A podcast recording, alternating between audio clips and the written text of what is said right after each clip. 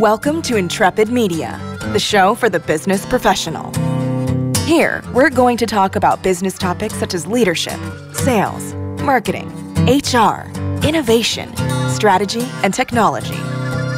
But we're also going to riff about lifestyle too and help you look better, feel better, and live better. This show is everything the modern business professional needs, from the C level executive to the millennial. So let's get on with the show.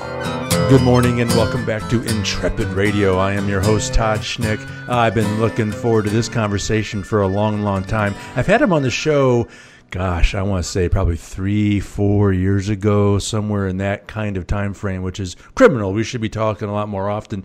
But I know that he has been dreaming of and scheming uh, this book that we're here today to talk about for a long, long time. And I've uh, read a good chunk of it, and it is everything that I expected it to be.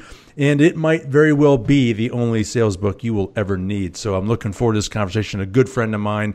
We hang out together in some cool groups. So say hello to my friend Anthony Iannarino. He's a speaker, author, sales leader, blogs every day, and he's the author of a brand new book called The Only Sales Guide You'll Ever Need. Anthony, welcome to the show. Thanks for having me. It's good to hear your voice. You are so smooth on that intro. you know, I, I, had a very a career defining moment last week. I was in New Orleans broadcasting on a gig, and I got my first comparison to Casey Kasem. So that was a that was a, a highlight. Uh, now I, I made it clear. I hope my demise is more honorable than, than his was. But any event, that was a it was an, no. Thank you for saying that. I appreciate you saying that. I don't think I do, but I guess we always feel that way. Anyway, Anthony, I quite certain that my audience is familiar with you for a lot of different reasons, but just in case, take a few quick seconds. Tell us a bit about you and your background and the work that you're out there doing. My background, I started in sales a long time ago, forced into that role by a manager who recognized I was already winning accounts, even though I would have never in a million years called myself a salesperson or believed that what I was doing was selling anybody anything. And after having a brain surgery in Los Angeles, I was fronting a hair band out there. I ended up back at home and I ended up back in the family business. And basically, I grew the business from 3 million to 45 million with a very small sales force. And I started having people ask for help. And I started doing some coaching and some consulting and some speaking. And in 2009, I decided that I was going to pursue this path in earnest. So I started writing every day and I started just putting more and more content out there and sharing as much as I could with people who seemed to want more help in understanding how does sales work now in this environment because it's changed so much over the past couple decades. And what I provide is mostly really, really, you know, cutting edge tactical things that you do now but that are mostly principle and character based stuff. So I think that's mainly what people show up at the blog to read. Well, talk on the blog. I mean, obviously, uh, that's uh, how I first came across you was this idea that you blogged every day. Now, a lot of people say that. Most people say that and don't do it, but you have been doing this for, frankly, as long as I can remember. and uh, there's something to that, and, and that gives you credibility and that you're serious and that you're disciplined, and, and and a lot of that kind of mindset and skill set, which frankly we're here to talk about because that's what this book is based on. I mean that that defines you, and and that has kind of been the foundation of what's become a lot of different projects, including this book. Yeah. It, it has been. It's the starting point for all kinds of things. I mean, this book started when a publisher reached out to me and said, We think you should write a book and we'd like to see what ideas you have. And I put together the outline in a sort of a book proposal plus. I had a lot of content in the book proposal, and I shared it with the publisher, and they just they they hated it. I mean, they looked at it and they said, "We like the second half of the book on skills. We just don't understand the first half of the book. Why is discipline and resourcefulness?" An initiative why is that in a sales book? And nobody puts caring in a sales book. Why do you why is that necessary? And i did my best to explain that mindset comes before skill set. So it's who you are and then it's what you do. And i failed. My pitch did not move them at all. And their pitch to me back was why don't you write a consultant's book that will get you more consulting work? And i said i don't want to do that because i'm writing for salespeople and for sales managers. That's what's interesting to me is actually helping people who do this job, not trying to get more work. And we parted ways, and I had a second offer, and it was sort of the same thing. Like we we really don't care. And I was publishing the book on my own because I didn't think that anybody really had a value prop when Portfolio found me and asked me why I hadn't written a book. Uh, they did that over Twitter. So the acquisitions editor sent me a direct message and we talked about what I was doing, and he offered to give me some help and some advice. And I asked him to read the book, and I told him I was publishing in six weeks on CreateSpace with Amazon. I'd already paid for editors because I just believe strongly that the mindset attributes come first.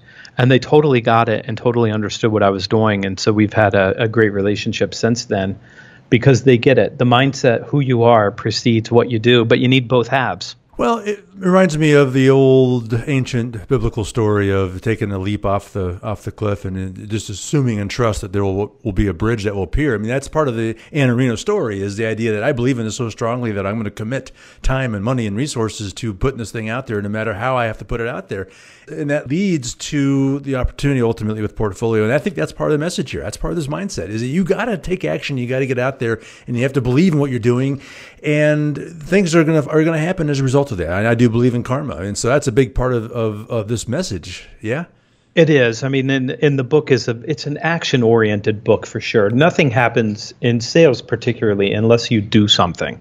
You've got to take action. And right now, we live in a time with so much inbound and content marketing. There are a lot of salespeople who are growing up under the idea of you can wait passively and things will come to you, and they're not doing well because not enough things are coming to them. And really, the book is written in such a way that in every chapter there are action items for you to do to improve either some attribute or character trait or some skill so that you keep moving forward all the time. And there's a workbook that accompanies it, and there's videos that accompany it. So I really want people to take action because that you're right, that has been what's worked for me. Just take massive action.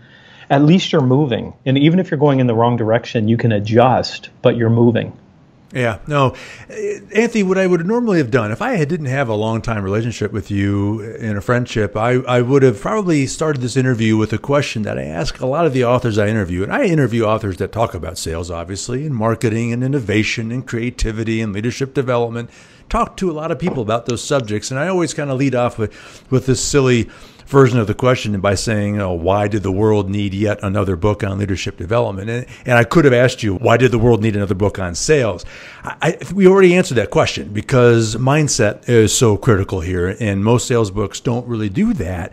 So it, the book is organized in essence into two parts. It's the mindset and the skill sets. And so let's dive into this mindset. I mean, we've talked on it already in this conversation, but but I don't think you can be in sales if you if you if you don't have the right mindset. And I think so many people get that wrong. And I I think they just think, well, I'm a salesman, so I have to follow all the usual tactical stuff and read scripts and and and all this stuff. And and they've already failed. So so walk us through why mindset is the foundation for for success in sales.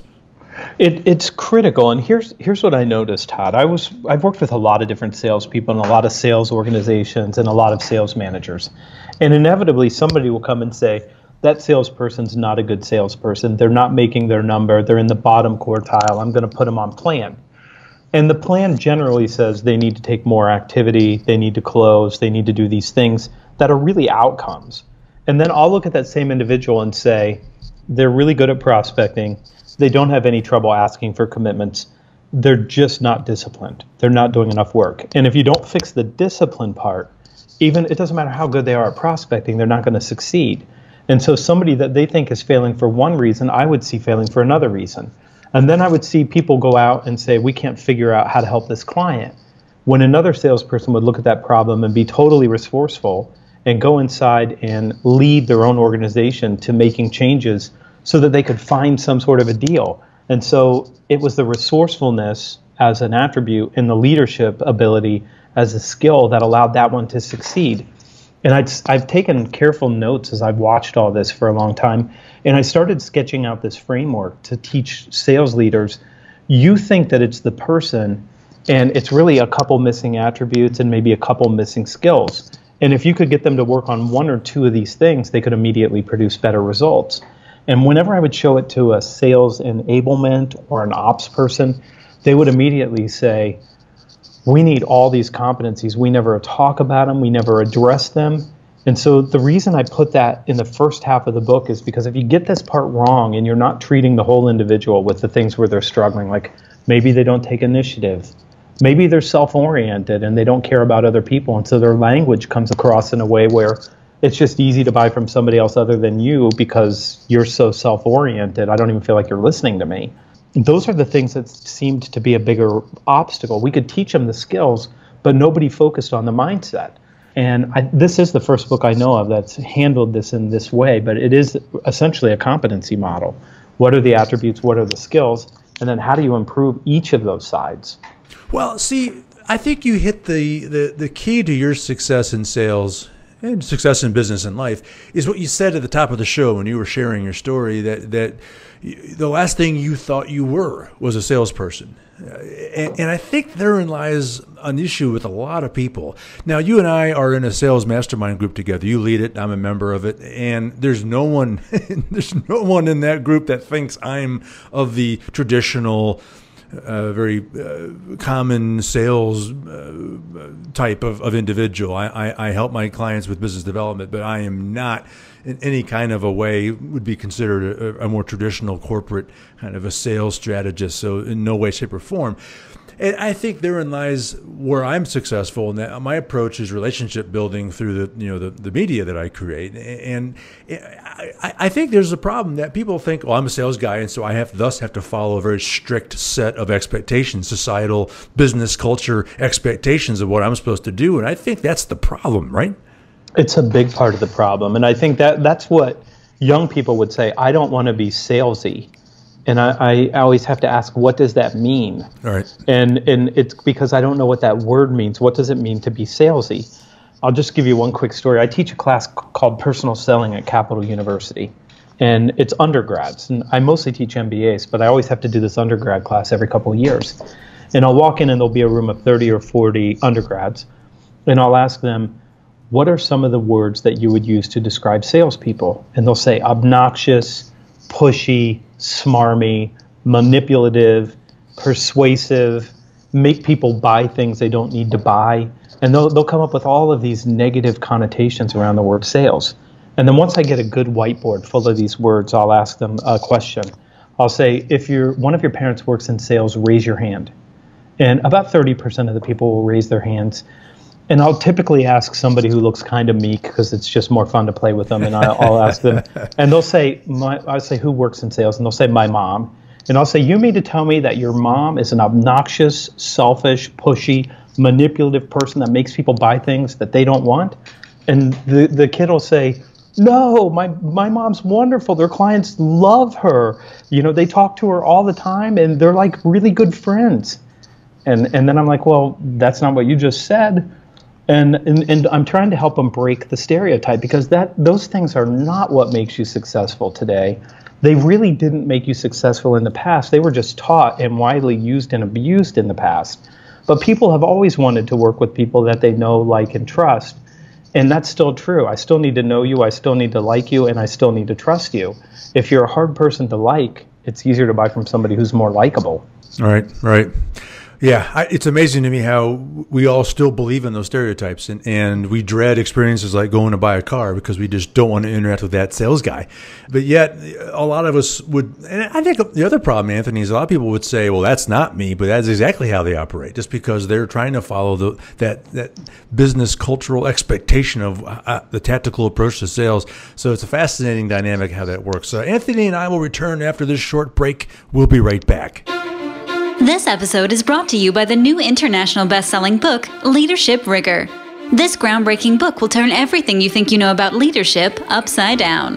Leadership Rigor explores how to achieve breakthrough performance and productivity through leading yourself, leading teams, and leading at the organizational level.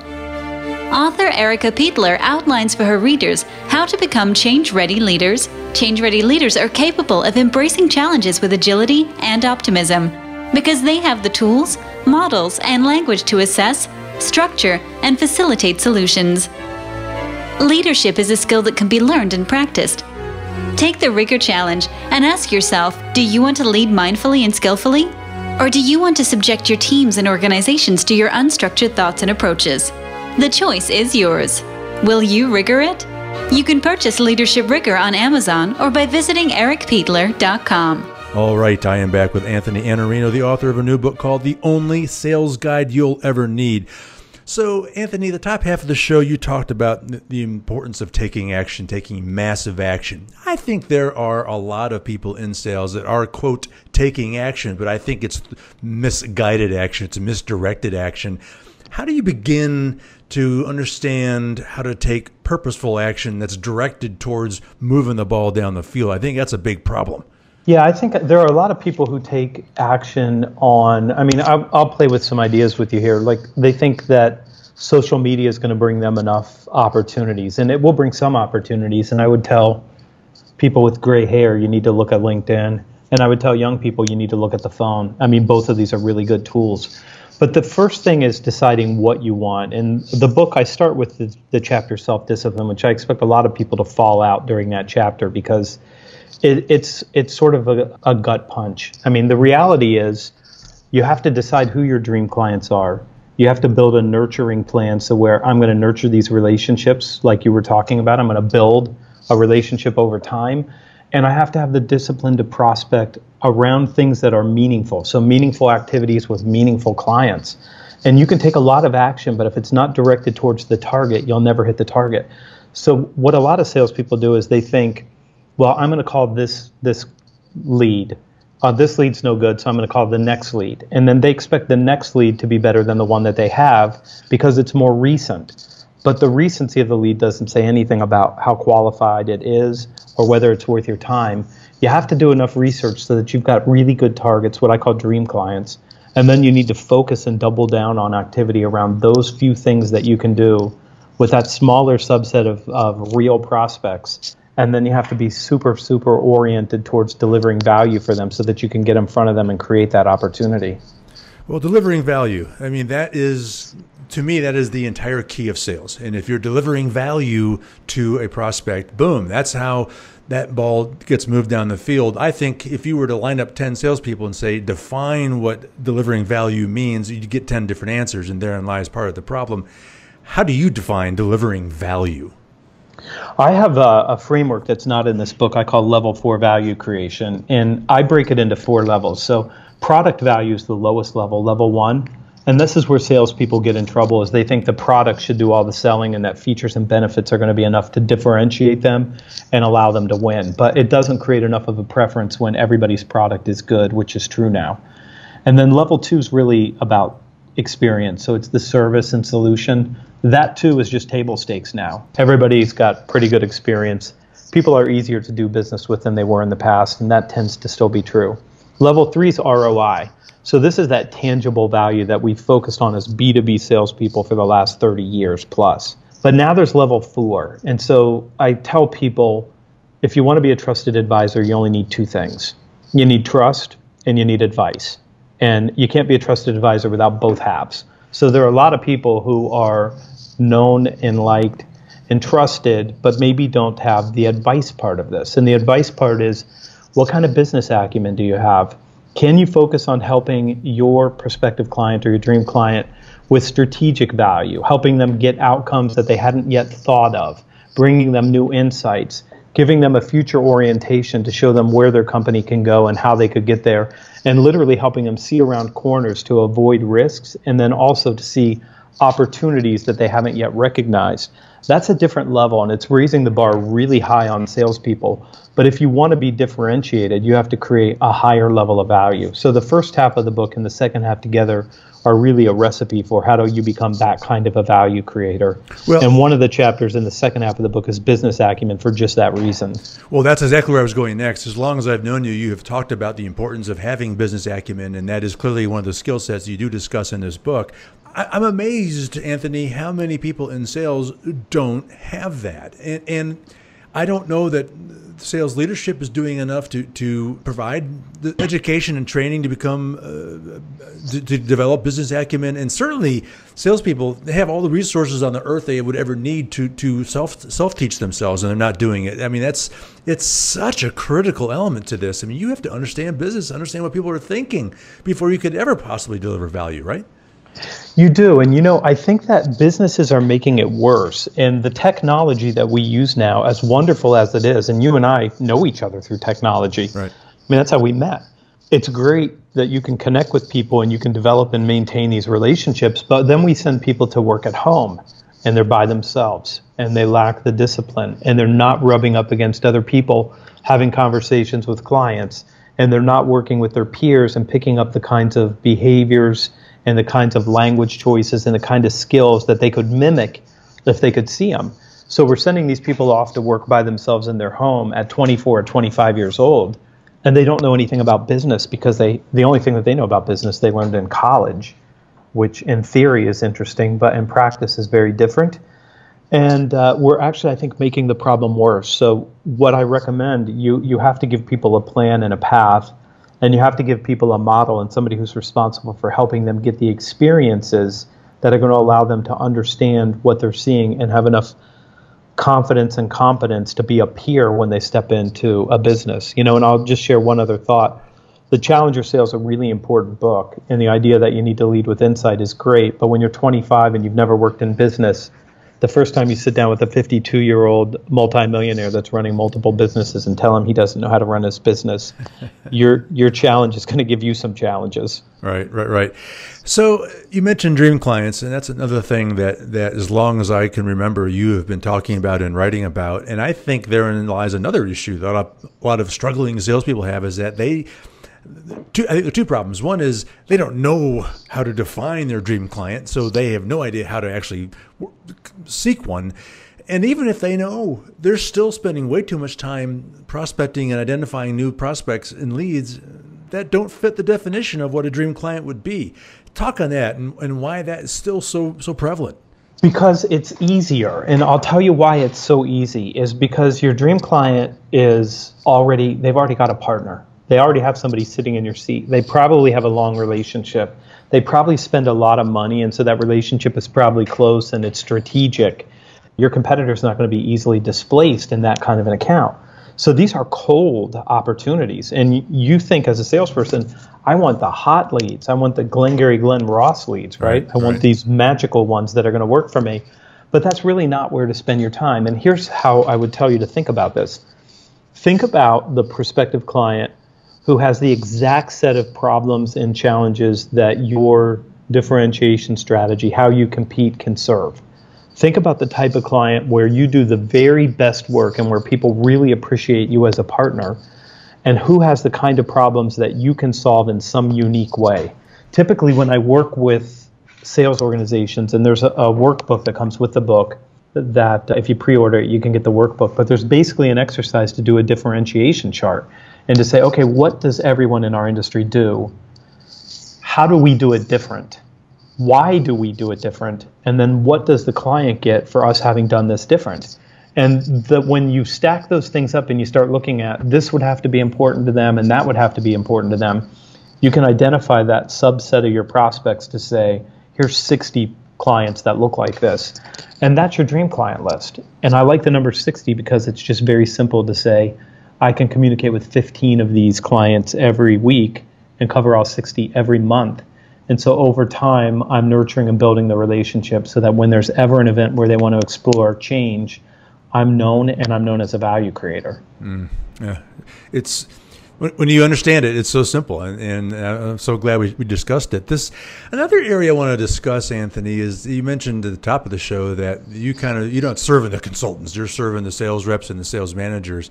I it's been my contention, certainly with the organizations that I've helped and I've observed, that the sales manager oftentimes is, I think, causing more issues than than, than helping and they're under pressure to meet certain numbers. They're under pressure to have a certain amount of prospects and the CRM to be, you know, moving along and chugging along and all that kind of thing. I, I worry, and tell me if I'm way off base here, but I worry that a sales manager, a guy who's responsible for the sales team, looks at this book and says, well, no, just just read the chapter on skills. We don't need to get in all that mumbo jumbo about mindset what is that guy all about? I, I, want you to learn the hard tactical skills of actually selling. None of this, none of this self discipline stuff. How, is that is that a common problem? And if so, how do you begin to get them to understand? Because I can see it's very easy to get a sales rep who's struggling to say, all right, I got to rethink and reposition my mind how I do this, how I approach it, how I think, how I how I discipline myself. But I'm, I'm worried about the guy managing a big crew who's got a lot of responsibility, a lot of expectations. How does he or she buy into that idea?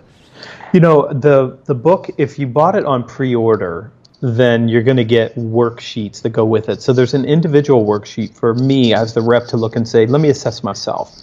And then there's a team worksheet so that the leader can go through the team worksheet and look at their team. And what generally happens when people do this is they see, wait a second, I see a couple common themes. We're not really doing a good job at prospecting. We lack business acumen. We need to work on those too. And they tend to look at the skill stuff. And then they look at the rest of the list and say, we're not taking initiative. We're not proactive at all. You know, and they start to see these patterns. So the first way is to look at it and say, holistically, how do I look at the whole team and give them what they need generally? But the biggest question I get from sales managers around coaching is how do I coach these personal issues? How do I coach that? And they know that it's there and they know that it's necessary, but I think it's mostly a lack of understanding what it really is and then how do I coach to it. So the intention that I have with this book was to give the sales manager this lens to look through to say, wait a second, it's not prospecting. It's the fact that they're not good communicating a message of value and they're not disciplined. Okay, so now I can sit down with this rep and say, here's my assessment. Let's look at your assessment, my assessment, and decide what we should work on together. And then we've got these exercises that we can do, including the exercises in the book, the exercises in the workbook, and then the exercises on video so that we can actually build a plan to really help someone. And I'll tell you, Todd, my bias is I see sales organizations that say, this salesperson's failing, I need to get them out. And I would say, but have we failed them? Have we not given them the time, the attention, the resources, the training, the managing, the coaching, the development to get them to succeed? So if we hire them, they're our responsibility, they're now in our charge this book is really for the manager to say, okay, I have some plan at least to help beef up these competencies so this person can do better. Because if they if the sales manager adopts the and I wholeheartedly endorse your philosophy here. If they adopt this Iannarino approach to sales, it it in a lot of cases it's going to change how they do their job significantly, right? It should it should change how they think about their job. I mean, I, I sent out a Sunday newsletter every Sunday, and yesterday's was just about a reminder that in every interaction we're supposed to be creating a preference, which means you can't mindlessly go into a sales call and go through the motions, even though you've made a thousand sales calls. You've got to be fully present and committed and think about who do I have to be in this interaction so that I'm creating a massive preference for me and my solution and my company. But we don't do that. And I think starting with who be first and then do. And you, it's not do and then be, it's be and then do. We just have to get those in the right order. I'll share one other quick thought with you about that. I had yeah. a manager who told me he hated his whole sales force and he wanted to fire them. And uh, I pushed back. And in a moment of, you know, have you ever had one of those times where you said something that was kind of scary and brilliant, and then you looked back and sort of admired, like you like a boxer, you've sort of got somebody on the ropes and you've almost knocked them out. Yeah. And you take that step back to admire your work. This was one of those times. I just it came out, and I said, um, "What are we going to do with the third group?" And he said, "I don't understand what you mean." And I said, "When we fire this first group, what are we going to do with the third group?" And he said, "I still don't understand what you're saying." I said, "When we fire this group because we hate them." and then we hate the second group and fire them. What are we going to do different when we get the third group in? Yeah. And he said, So you're saying it's me? I said, Well, not just you, it's you and your leadership team. Yeah. And, and he said, I get it. I get it. What should we change?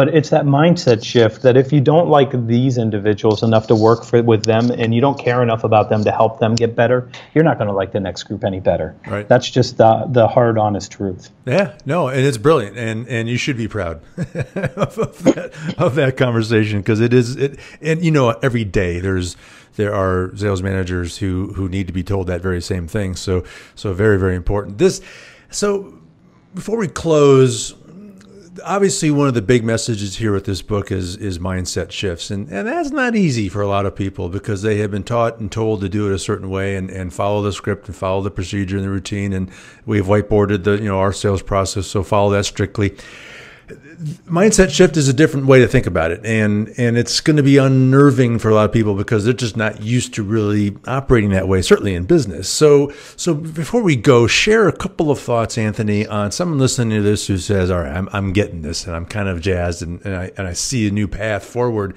that's very exciting how do I how do they begin to to make that mindset shift? What what are the first couple of steps they need to take?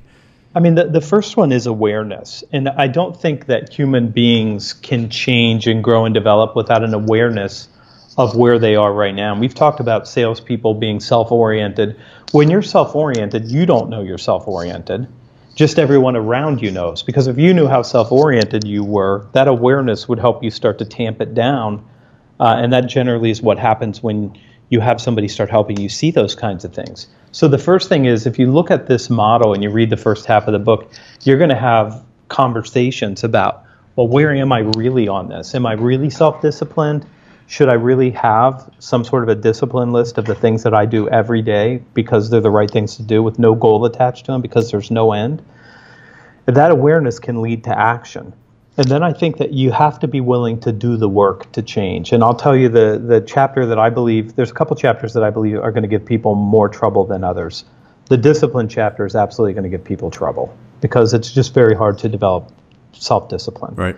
The second one is the optimism, the second chapter. And I think optimism follows discipline specifically because it is a discipline. I mean, having a good attitude when you have tons of negativity around you. First of all, your friends on Facebook are negative. We're going into an election cycle, and there can't be any more negative experience on earth than an American election cycle, I don't think. Um, that's got to be the top of the list. You've got your peers at work who are cynical and slackers and people who are unhappy with what they do.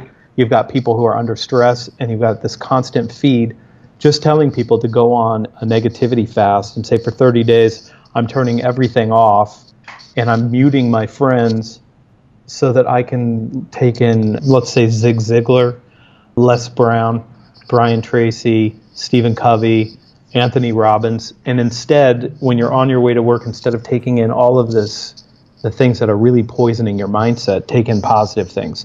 I mean, that kind of an exercise, which is in the book, this is why the first publisher didn't understand the book. Right. That's so important because if you are negative and if you're pessimistic, you won't take action. And if you don't believe that you can succeed, then you won't do something. So if you think there's no reason to call my dream client again because they just always say no, then you won't make that call. And you get to choose the actions you take or that you don't take, but you don't get to choose the consequences of those actions. The consequences are what they are. And you're free to believe whatever you want to believe, but you have to understand that for whatever unhealthy belief you have, there's somebody producing better results than you because they have a better belief system. So you think that dream client's never going to break, and your competitor's thinking right now the next call's the call that they're finally going to be dissatisfied enough to let me come in and start talking to them. You know, and you you have to believe these things are true, and it serves you in every area of your life. I'm telling you something that you know, but other people might benefit from. Oh, and there's some people rolling their eyes at this, and and I'll say to you that is exactly why you're struggling on this. Yes, is, is is you that is so mission critical to success uh, certainly in sales, but frankly in life and in business uh, is optimism. So uh, great stuff, Anthony. Gosh, we could talk for hours about all this stuff. Eh, shoot, we could talk for hours on each of these chapters. It's great stuff. I'm I'm so grateful that this uh, this book is finally seeing the light of day, and congratulate you on that. And uh, just on behalf of all of us in the sales world, uh, we're we're grateful you didn't become the next Nirvana. I'm grateful I didn't make it to be the next Nirvana too. They were angry. Talk about an unoptimistic bunch. you saw what happened there. All right. So Anthony, before I let you go, should anyone have any questions, uh, how can they contact you? Where can they find a sales blog, which is uh, your great daily blog, and then most importantly, give us all the skinny on the new book, The Only Sales Guide You'll Ever Need thesalesblog.com. There's a contact page there with Skype contact info, phone number, email, and you can also use a contact form. Another way a lot of people seem to be getting a hold of me today is LinkedIn. So uh, on LinkedIn, you can find me. It's my last name, Iannarino, and I will accept your request for the book. You can go to Amazon.com and buy the book there. If you're hearing this before, I'm going to say October 5th or 6th, you can go to preorder or later on you can uh, email me and I'll help you find the resources if you missed the pre-order. Anthony Iannarino, speaker, author, sales leader, and the author of a new book, The Only Sales Guide You'll Ever Need. Anthony, great luck with this book. Thank you for doing it and th- grateful for your time today. Thanks for having me on. The pleasure was mine, as always. All right, all the time we have for today. Again, on behalf of my guest, Anthony Iannarino, I am Todd Schnick. We'll see you soon on Intrepid Radio. Thank you for listening to Intrepid Media. We appreciate your attention. To receive everything we do, simply go to intrepidmailinglist.com. That's intrepidmailinglist.com and sign up. You can also find us at intrepid.media and on iTunes. And to support the important work we do on your behalf, a rating and review on iTunes will help spread our work far and wide. Again, we certainly appreciate your support. Now, get out there, be intrepid, and we'll see you next time.